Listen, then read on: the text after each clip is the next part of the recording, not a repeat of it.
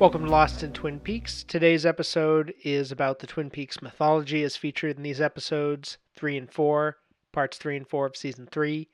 And we're going to deal with this first by just describing the scenes that are in it that take place in the spirit world, and then talking about the lodge lore, actually digging into it a little more now. I had to cut some stuff out because originally this was recorded with spoilers, so talking about stuff that happens later in season three, but uh, I want to incorporate this into the larger Lost in Twin Peaks podcast where I don't do that. I just talk about what's in the episode itself. So a little bit out there. It's in the Patreon episode if you want to check it out, but uh, for this, we're just going to focus on what we know up to this point. In this case, we have both the Red Room and the Purple World Tower.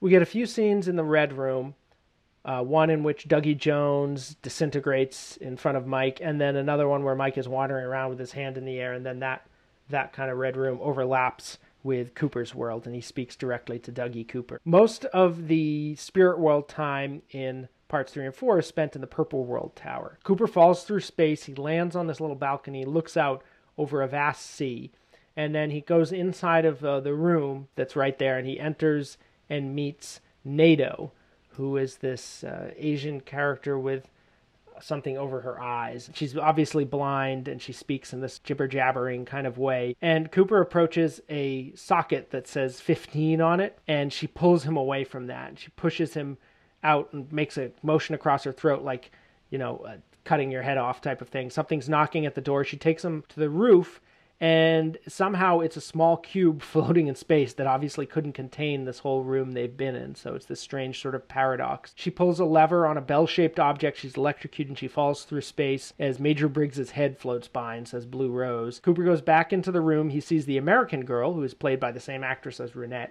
Pulaski. We don't know if you know, Phoebe Augustine is playing the same character. I, I treat them as two separate characters. And then there's a knocking again. The outlet is humming. Some electricity is kind of activated. She warns him that my mother's coming.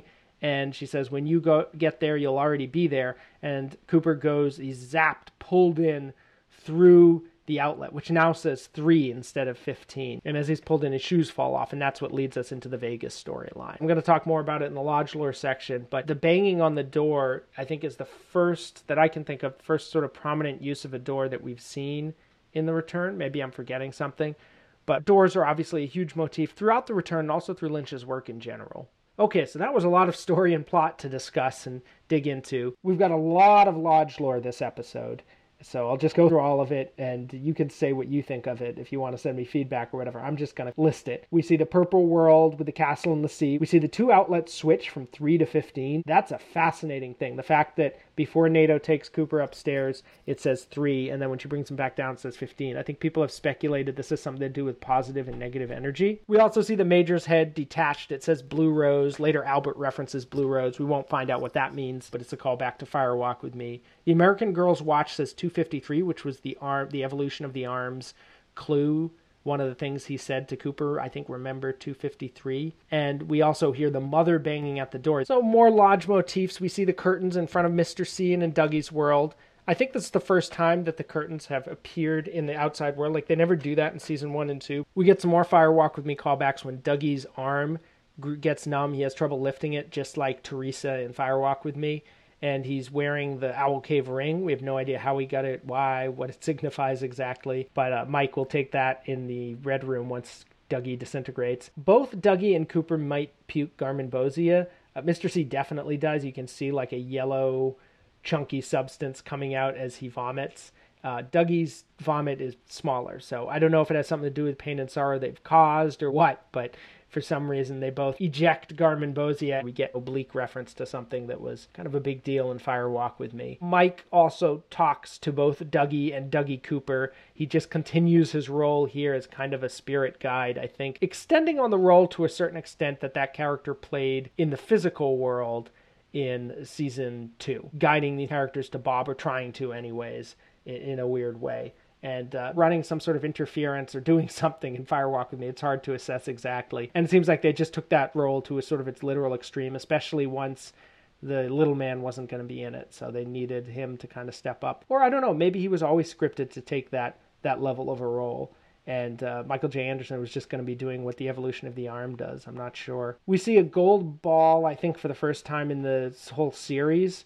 When Dougie disintegrates, he kind of becomes a gold ball, and then it's just sort of an animated thing that's moving around. And then once he's gone for good and the smoke rises, we see a, a physical prop of a gold ball that Mike picks up along with the ring. Or actually, I don't know if he does pick. But yeah, he does. He puts it in his pocket, and later he shows it to Dougie Cooper in his bedroom. As I asked before, I'm not sure, but I think that rock thing is it Judy? I'm talking about the thing that the gold ball disappears or vibrates around, and then we see this grayish object. It could be an egg, I'm not sure. It looks like a very Eraserhead thing. It signifies, I think, alongside the gold ball, this idea of a kind of a duality within the, the people, the dark and the light and uh, maybe in Dougie's case, the darker was uh, bigger, if not quite as overwhelming as for somebody like uh, Mr. C. We get introduced to this Red Room Avatar symbol. I've already discussed what that kind of means. We see Judy caught on camera in the New York surveillance system. And of course, we see the A bomb on Gordon's wall, the explosion, the mushroom cloud. We see Kafka on his other wall. I'm not sure why that is, except that it kind of fits. Briggs's fate is revealed by Bobby. The fact that Cooper the last to see him alive, that's a bit of lore that feels very Frostian. We learn that one of the Coopers must die now that they're both out in the world. Mike says that. Now one of you must die. And it's hard to say how that plays out exactly. It's like, well, what's the timetable on that? What does it mean that one of them must die? I, I, don't know. I don't know if it has any larger significance than just, hey, you're out here with this evil person. He's going to try to kill you, so I guess he's going to die if you're going to live. It might just be that simple. Of course, Mr. C says Erev instead of very, speaking backwards, which is a fun little reference back to the Red Room stuff. And we hear Albert talking about Jeffries, introducing him to the story again as this mysterious character kind of hovering between worlds. That's it for today. Thank you for listening, and please rate, review, and subscribe on Apple Podcasts. You can also support this podcast and all my other endeavors on patreon.com slash lost in the movies. Tomorrow's episode will cover the current events that took place around the time that parts 3 and 4 aired. So May 28th, 2017. Five years in the past now. Let's see what was in the news, what was on Time Magazine's cover, what was in the movie theaters, and so forth.